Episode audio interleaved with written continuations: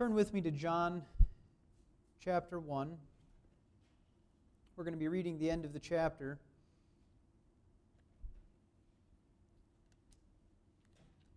Starting in verse 37.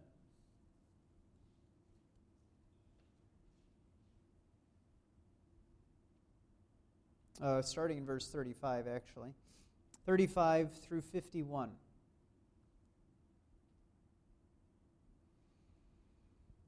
Again, the next day, John was standing with two of his disciples, and he looked at Jesus as he walked and said, Behold, the Lamb of God. The two disciples heard him speak, and they followed Jesus. And Jesus turned and saw them following, and said to them, What do you seek?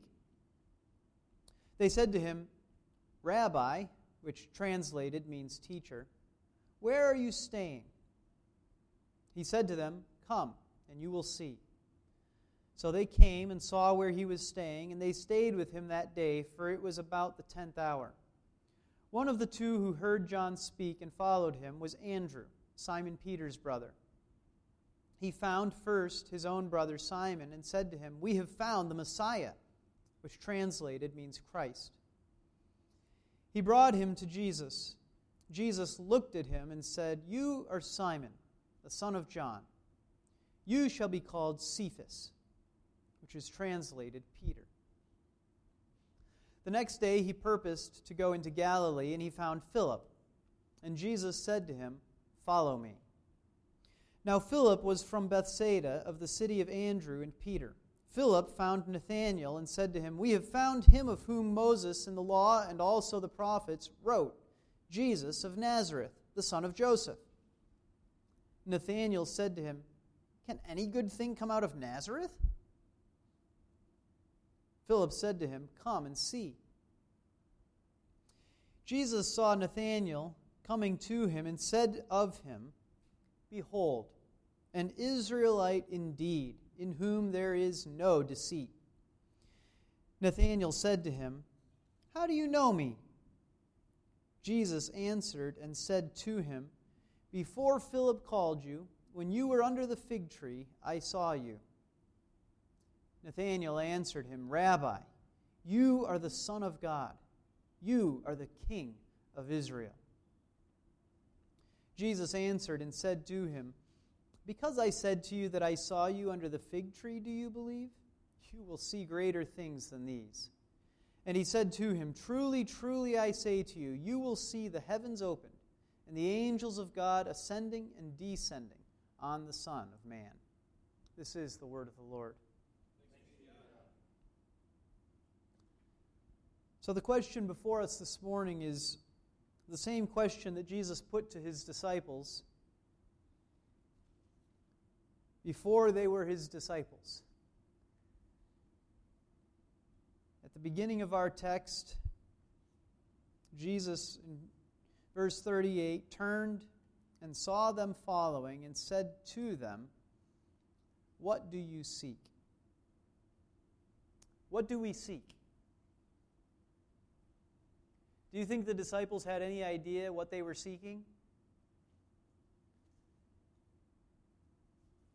They knew what John had said. They knew what John the Baptist had told them Behold, the Lamb of God who takes away the sins of the world. And they knew they wanted that. They wanted him, they wanted Jesus. Ultimately, that's what we must seek as well. We must seek Jesus and everything that he is. Despite the fact that the disciples didn't know really what they were seeking while they were seeking Jesus, despite the fact that we don't really know an awful lot of the time what we are seeking because we forget who Jesus is. Let's look at who they were seeking, what they were seeking. Right away, at the very beginning, when Jesus says, What do you seek? they say, Where are you staying? And then we begin to see Jesus revealing himself to them in, over the course of the next couple of days. And right at the very beginning, in those first couple of days, they begin to learn some amazing things about this man they were seeking, Jesus Christ.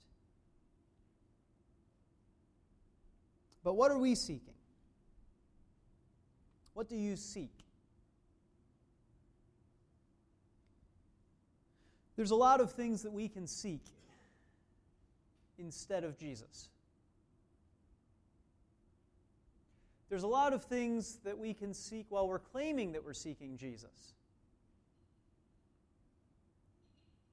We haven't made it to the story of Judas Iscariot yet, but Judas claimed to be seeking Jesus. Judas claimed to be following Jesus Christ. And yet, what was Judas seeking? Judas was seeking, among other things, money. Is that what you're seeking? Is that what you love? Maybe it's power that you're seeking. The ability to tell others what to do and have them do it. Maybe you're seeking to have other people think well of you. Maybe you're seeking security. You just want to know that everything's going to be okay in your life. Maybe you're seeking sexual gratification.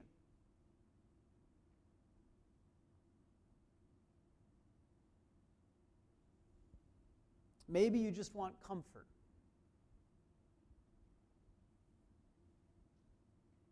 Or, as I prayed for years on end, for fun time. Is that what you're seeking? Just a fun time. I just want to have fun.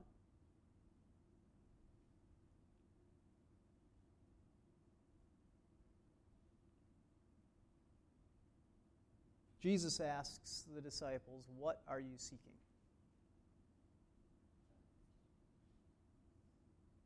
Their response is kind of funny they respond to that question with, Where are you staying?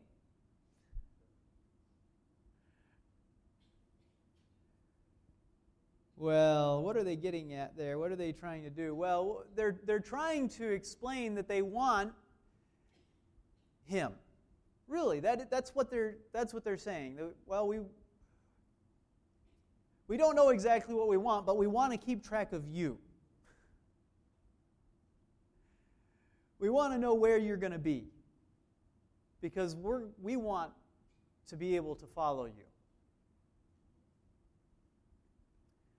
At the same time, it seems like they're, they're, they don't want to bother him, right? Nothing, nothing, just where are you going to be? We, so we can come at some other time and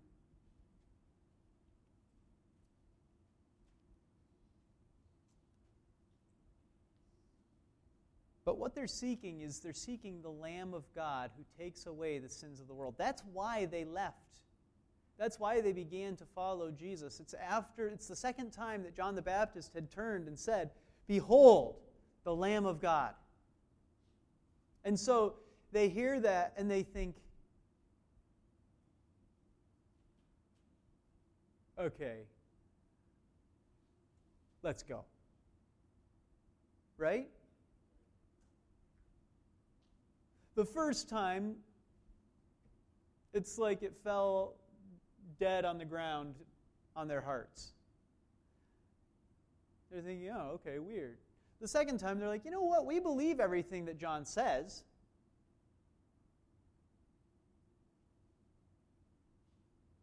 We've been following him. We're his disciples. What exactly is he saying? Lamb of God takes away the sins of the world. Let's go find out more about this guy.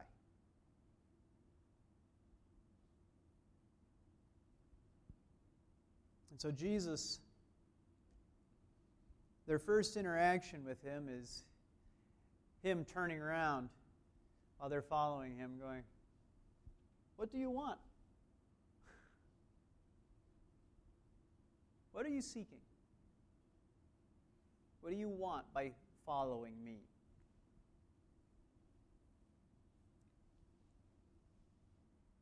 So let's see what this Jesus was like immediately after they begin to follow him. Let's see if this is what we want, if this is who we want to follow, if this is who we are seeking. Who was Jesus? Well, first of all, he was very gracious.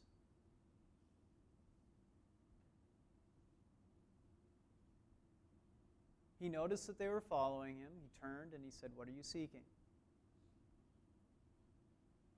And then when they responded with their sort of silly, Where are you staying? He says, Come and see. Why? Well, in part because he knows what they want. He knows what they want is him.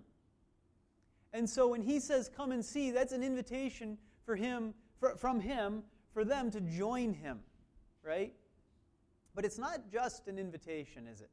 It's not just a gracious, okay, you can come with me. No, it's a command. Come with me, and you will see. And so, what we see is that as these men begin to interact with Jesus, they understand that He is giving them commands. They begin to see that He has a mission. And that as He begins that mission, what He's doing is He's calling disciples to Himself. He's beginning to gather people into His kingdom. He's beginning to gather followers. And so, when he says, Come, and you will see, what he's saying is, Obey me.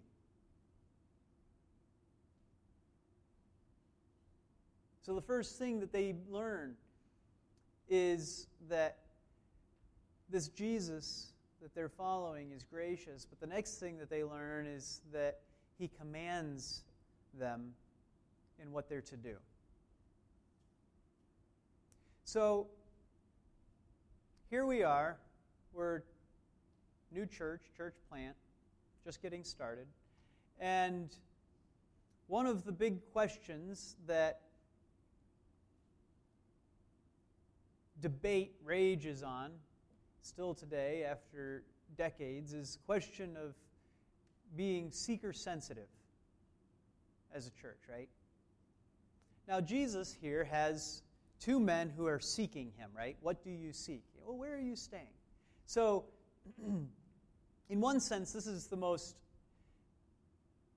you know, appropriate place to turn to the question of what it means to be seeker sensitive. Here are two men who don't really know exactly what they want. They know they want something. Jesus is ultimately what they want. They're beginning to have that inkling as they hear from John. And so they say, Where are you staying? Well, John had been filling their heads with knowledge, with, with the need to repent, with all sorts of things that were true. And today, throughout our country, you can hear things that are true, whether you on the radio or on TV or in the newspaper. There are all kinds of things that are true that are ways that you may stumble upon the necessity of repentance, of believing in Jesus Christ, the, of the claim that Jesus is the Lamb of God who takes away the sins of the world. Still, the majority of people in our nation today have heard of Jesus and do believe that he has something to do with forgiveness. Okay? So, in this context, an awful lot of people who are what we might call seekers today are in a very similar situation to these disciples who'd been following John. All right? They probably aren't as committed as the apostle as these disciples of John were. But on the same token, they've heard many of them a lot more about this Jesus character than the disciples of John had at this point. So when we think about being sensitive and gracious, like Jesus was when he says, Come, join me, you'll see. Come and see. Right? It's a very gracious response. He doesn't say, "Well, get in line, sign up to come next week." Well, I'll, you know, I'll see if I can find some time for you, answer your questions. Or what business is it of yours where I'm staying? If you want to know where I'm staying, then, you know. No, he responds very graciously. But he also responds immediately by giving them commands. So, this is exactly what we've got to ask ourselves first and then think about with regards to other people. Do we want to follow a man who is immediately giving us commands? Do we want to follow Jesus Christ or do we want something else? Good. That's what we must want. We must want Jesus Christ.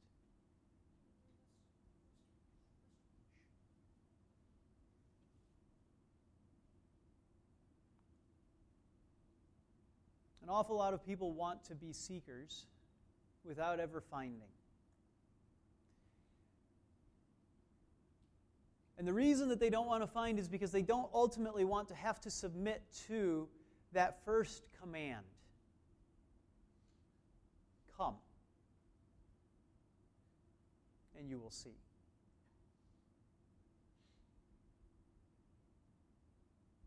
That requires an awful lot of humility on our parts. Admitting that without Him saying, Come, we're left wandering around in the darkness, trailing behind, wondering what's going on. And that without obeying that command to come, we're left empty.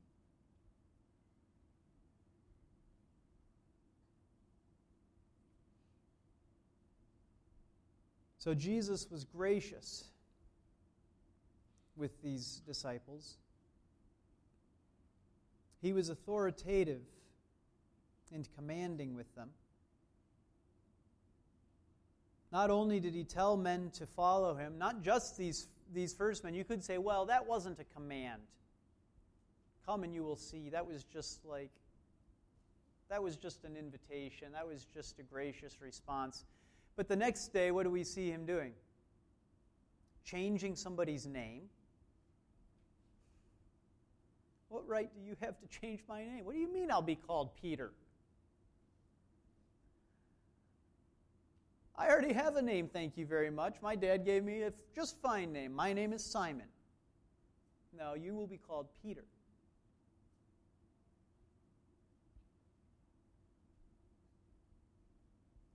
Or what did he say to Philip? Follow me. This isn't somebody who was seeking him. This is somebody he went out and sought and said, Follow me. Philip, who knows what Philip was doing? He's like, Okay.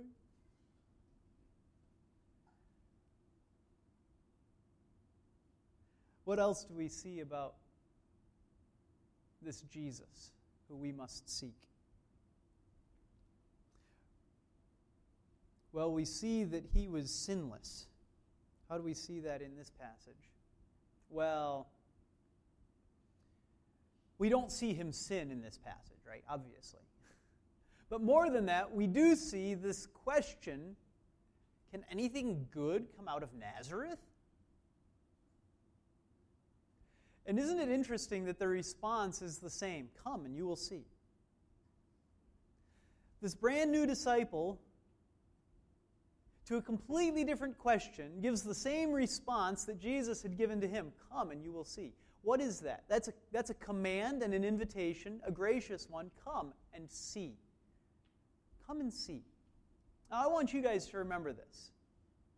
If you're a follower of Jesus and you've got people who are seekers or not seekers, people who are skeptical or people who, who are right on the road to faith, people who think that churches, that organized religion is wicked, or people who think and, and that they just need to be followers of Jesus, or people who have never heard of Jesus before, you can say this to them Come and see.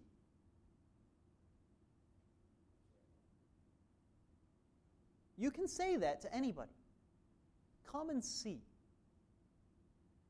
And that's an important thing to be able to say because what it, what it communicates is a confidence that there is something to see. And what is there to see? Well, the invitation that, uh, that Jesus is giving is come and see, not just the place where I'm staying, but come and see me. And that's the exact same thing that his brand new disciple says to his about to be disciple. Come and see. And what is that invitation? That's a come and see what? Jesus. Come and see. And that's what we have as the church of Jesus Christ. We have Jesus, and we portray Jesus to the world. We are the light of the world. And so when we invite people, come and see, what we're telling them is come and see Jesus. Now, is that shocking? Look around. Is it shocking to say, come and see Jesus? Does it sound proud?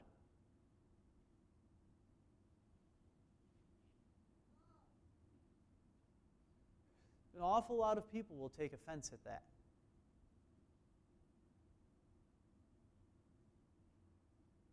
Come and see Jesus.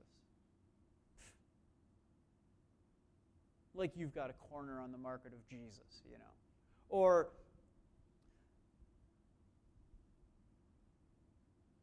how dare you tell me what to do? I'm just fine without him.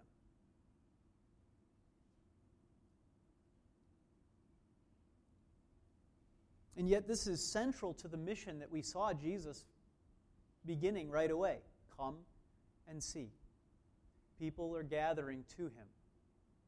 They're hearing this command come. And some of them are obeying.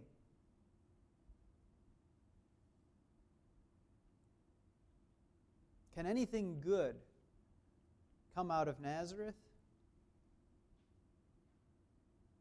Come and see. Is there any such thing as a church that doesn't fight over money? Come and see. Is there any such thing as organized religion that isn't just about propping up authority structures and privileges of come and see?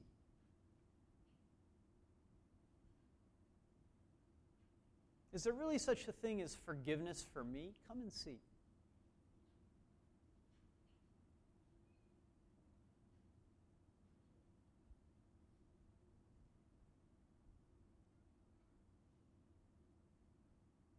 Well, I know I'm going to hell. Well, why is that? Well, the things I've done. So you're saying you're not good enough, right? How could I be good enough for my Creator? Come and see.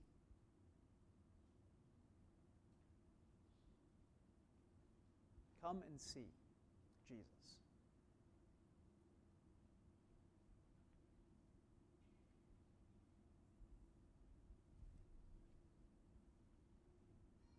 Won't fool me again. Is there any such thing as a good man? Come and see.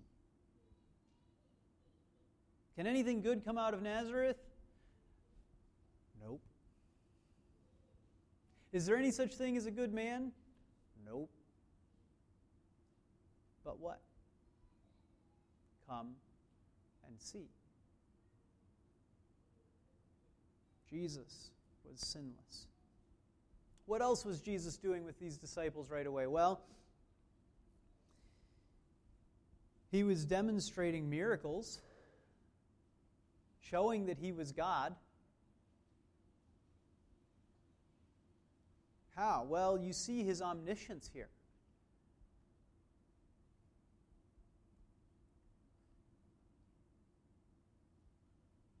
Jesus saw Nathanael coming to him and said of him, Behold, an Israelite indeed, in whom there is no deceit. Nathanael said to him, How do you know me?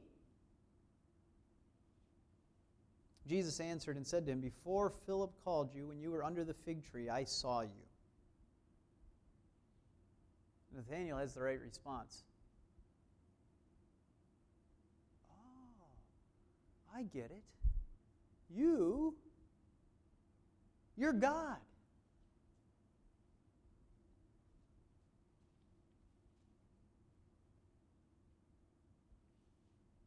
You're the king of Israel.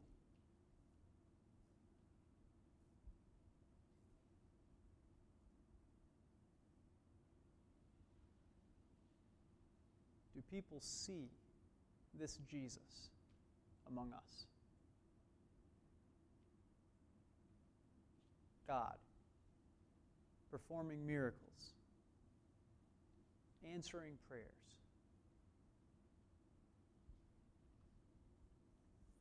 Is this who we want to follow? Is this what we are seeking?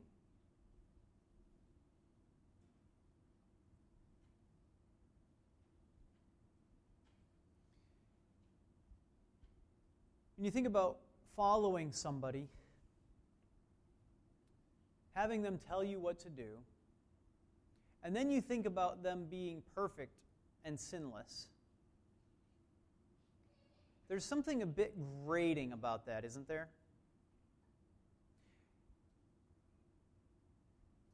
When somebody's, when somebody's too good, you don't know that there's anything wrong with them, and they tell you what to do, our first reaction is to get away from me. I hate you. And yet, that's Jesus. You guys have seen that, haven't you? You've seen that in yourself. Somebody who's good telling you what to do. And it's like, you know, this would be a lot easier to take if I just knew you were bad, like me. Then I could do what you said, but look down on you.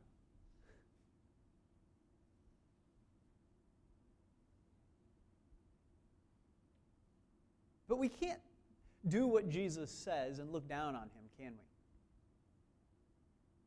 we? We've got to do what Jesus says while looking full in his face and recognizing that he is perfectly sinless and that he's telling us what to do. And then what a comfort it is that he's gracious, isn't it? Don't you want to seek Jesus?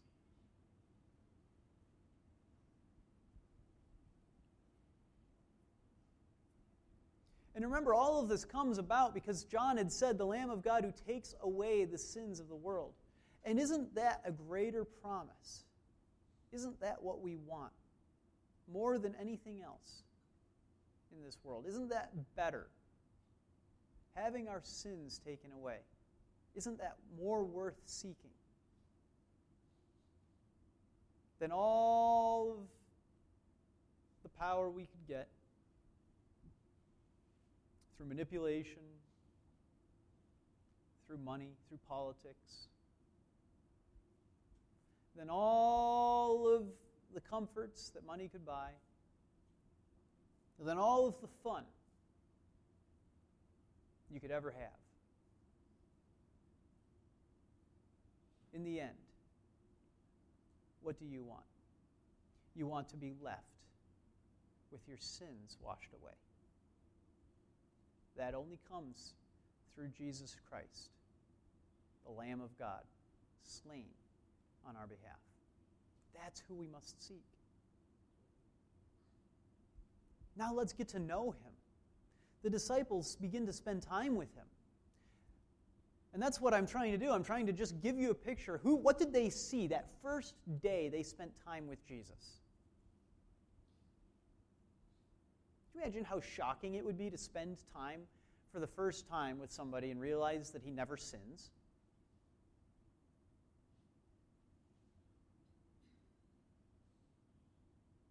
And you know the temptation would be there to just get angry about that. And then you know that your anger was itself sin. And then you just think, this is terrible. Every time I turn around, he's being perfect and I'm being sinful. This isn't fun. I don't want to be here. I don't want to constantly be reminded of my sin. And so you're left with a choice. Either you can walk away and keep your sin, or he can take it from you.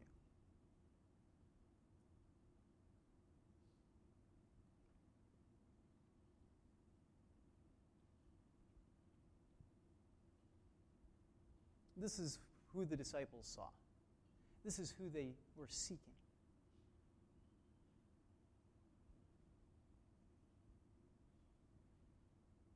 And this is just at the beginning. As life continues for them, they begin to see more and more and more. And Jesus says,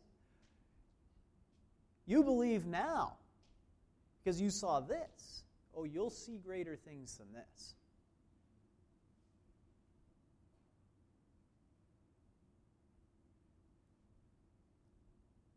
And so, right at the beginning, he promises an amazing future for those who seek him. What is that future?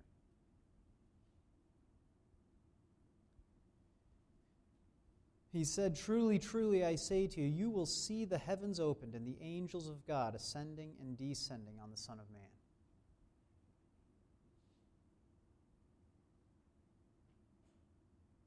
He's promising heaven, ultimately.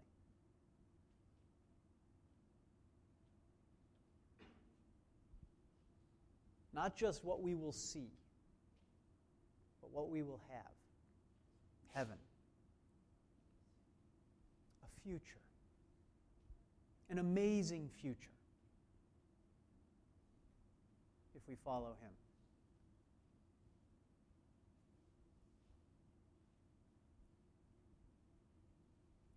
But in order to get those things, they had to seek Jesus. Isaiah 55, 6 and 7 says, Seek the Lord while he may be found, call upon him while he is near. Let the wicked forsake his way, and the unrighteous man his thoughts, and let him return to the Lord, and he will have compassion on him, and to our God, for he will abundantly pardon. And so we must seek the Lord while he may be found. The first thing that that requires of us is that we recognize that we are wicked. And that it's our wickedness that gets in the way of seeking Him. That it's our sin that needs to be taken away by the Lamb of God and that prevents us from going to Him. And so we have to forsake our sin in order to turn to Him. And then He washes it away.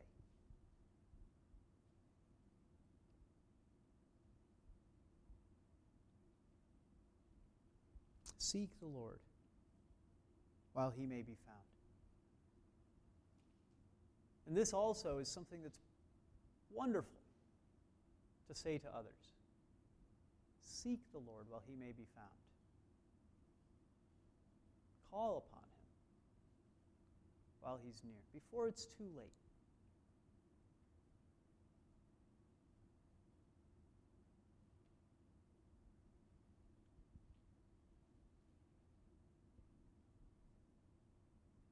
Is this what we want as a church?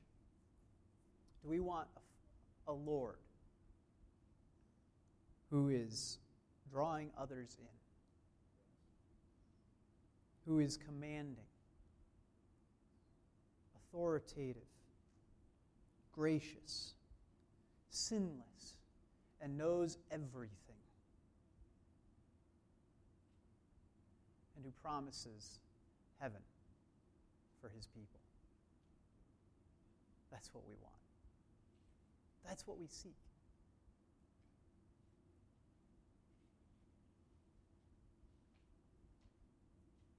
And if that's not what you're seeking, come and see. Come and see what he's like.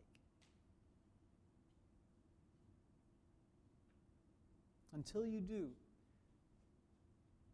sin will continue to enslave you. But when we come to him, he sets us free.